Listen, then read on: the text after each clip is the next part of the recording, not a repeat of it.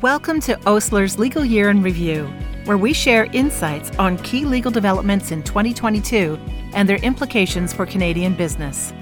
In this article, The Perils of Evidentiary Jenga Towers in Securities Class Actions, we review 2022 securities class action decisions, where Ontario courts provided useful guidance on elements of the statutory cause of action for secondary market misrepresentation.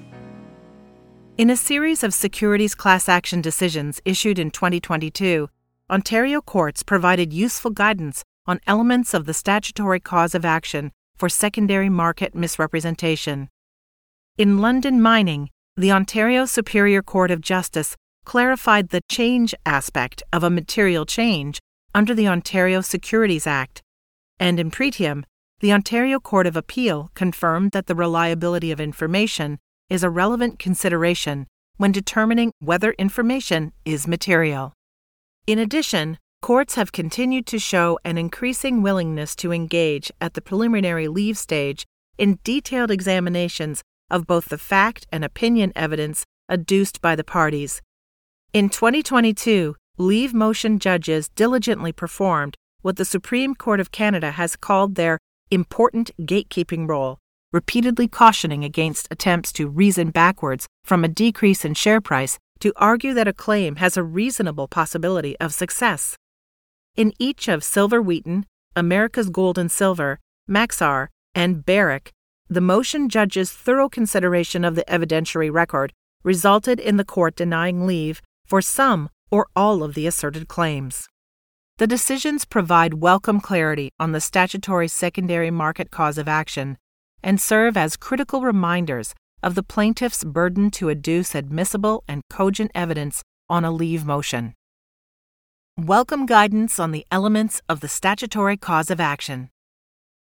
The London Mining Decision Clarifying Material Change. Justice Glustein's decision in London Mining provides useful guidance on what constitutes a material change for the purposes of the Securities Act Ontario. In that case, the plaintiff sought leave to commence a statutory secondary market claim based on alleged delays in London's disclosure of wall instability and an eventual rock slide in its copper mine in Chile. London did not disclose these occurrences until roughly one month after the rock slide occurred. Its share price declined significantly following this disclosure. Justice Glustein considered whether the plaintiff had a reasonable possibility of proving that either the pit wall instability or the rock slide constituted a material change requiring immediate disclosure.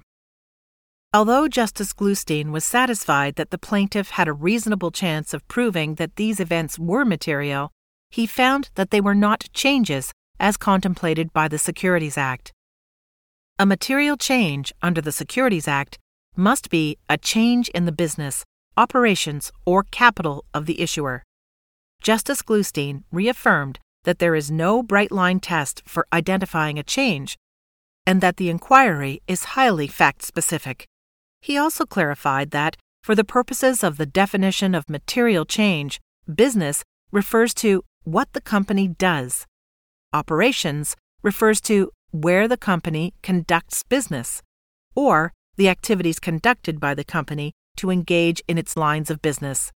And capital generally refers to the share structure and rights of shareholders of a corporation.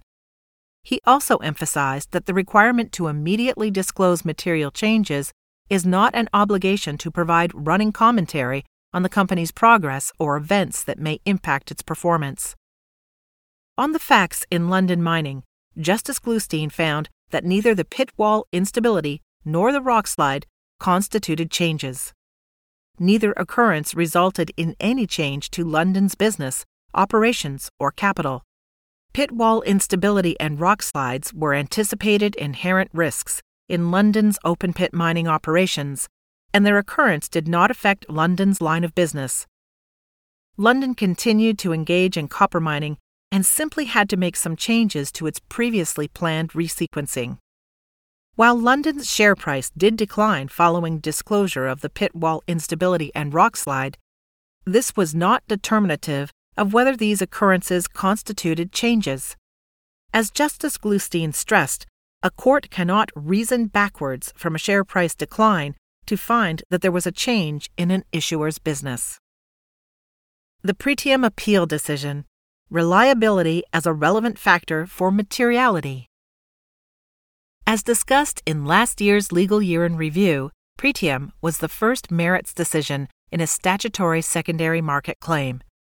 The plaintiff alleged that Pretium committed a misrepresentation by omission when it chose not to disclose a negative opinion from one of its consultants regarding the viability of its mine. Justice Belobaba found that the underlying opinion was unsolicited, inexpert, premature, and unreliable. He concluded that there was no actionable misrepresentation and dismissed the plaintiff's claim. In July 2022, the Ontario Court of Appeal dismissed the plaintiff's appeal of Justice Belobaba's decision. In doing so, the court confirmed that it was appropriate for the motion judge to consider the objective reliability of the consultant's opinion when assessing whether it constituted a material fact. In doing so, the court reaffirmed the Supreme Court of Canada's guidance in Sharbern Holding that the materiality inquiry is fact specific and requires context. While the court in Sharbern Holding did not expressly identify reliability as a component of a material fact, its instruction that materiality must be determined from the perspective of a reasonable investor confirmed that the nature of the impugned information is a relevant consideration. The Court of Appeal emphasized that the materiality inquiry requires consideration of what was occurring and known by the issuer within the context of the total mix of information. Finally, the court noted that disclosure of facts that were determined to be objectively unreliable would have led to the kind of mischief in the market that the disclosure obligations under the Securities Act seek to obviate. Scrutiny of plaintiff's evidence at the leave stage.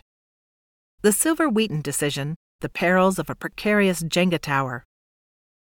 In Silver Wheaton, Justice Akbarali denied leave to commence a statutory secondary market claim. The plaintiff, a secondary market purchaser, claimed that Silver Wheaton Corp., which subsequently changed its name to Wheaton Precious Metals, Wheaton for short, failed to properly disclose a tax liability and misled the market about the likelihood that Wheaton would be exposed to a tax liability as a result of an ongoing audit by the Canada Revenue Agency, CRA for short. The plaintiff alleged that it was only after Wheaton issued a press release announcing a CRA proposal letter that the public was truly able to appreciate the nature and extent of the alleged risk, pointing to the drop in share price following this public announcement. Notably, however, the tax dispute was ultimately resolved in Wheaton's favor. In support of its application for leave, the plaintiff relied on the evidence of a former employee of a subsidiary of Wheaton, as well as two expert reports regarding various tax and accounting issues.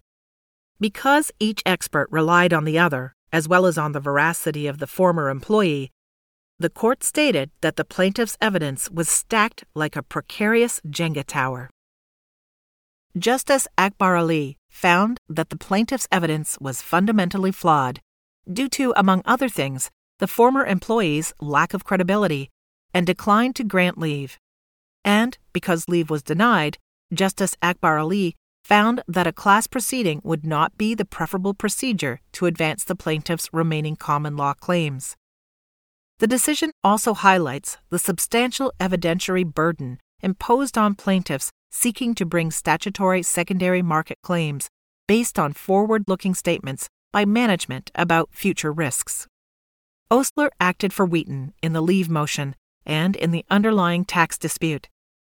The America's Gold and Silver decision, cogent evidence required where technical disclosures do not reveal any obvious misrepresentation on their face.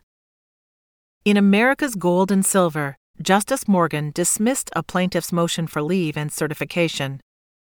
Justice Morgan held that the plaintiff had not adduced sufficient evidence to satisfy either the leave test or the certification test, in large part because the plaintiff did not tender any expert evidence to assist the court in interpreting the technical mining issues at the heart of the allegations.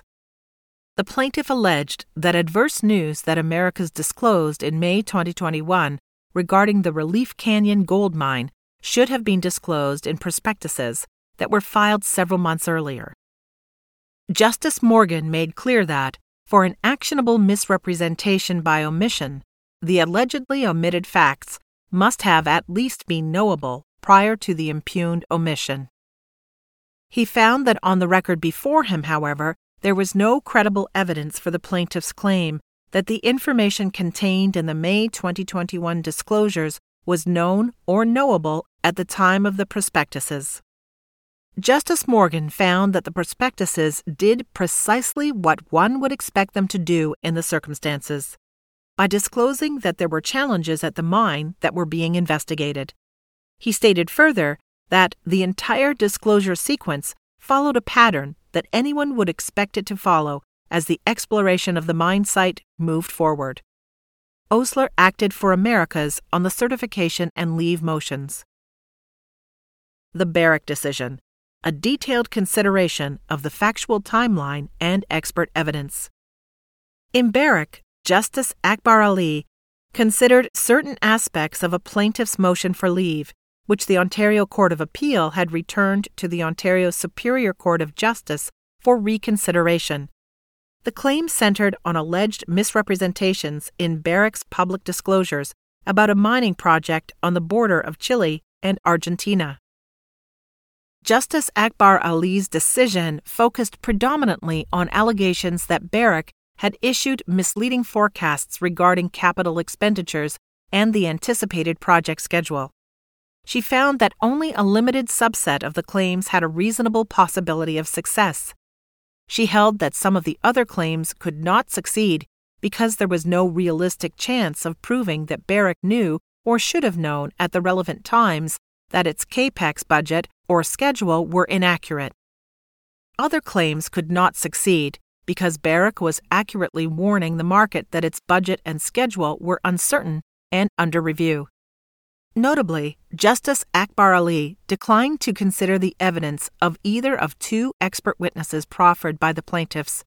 She found that the first, a quantity surveyor, had limited and outdated experience, opined on issues outside the scope of his expertise, repeatedly made statements without foundation, and cherry picked evidence she found that the second, a former CEO of a mining company, had never been involved in a mega project like the one at issue, embellished his qualifications, and was evasive about them on cross examination, and made serious allegations without any evidentiary foundation.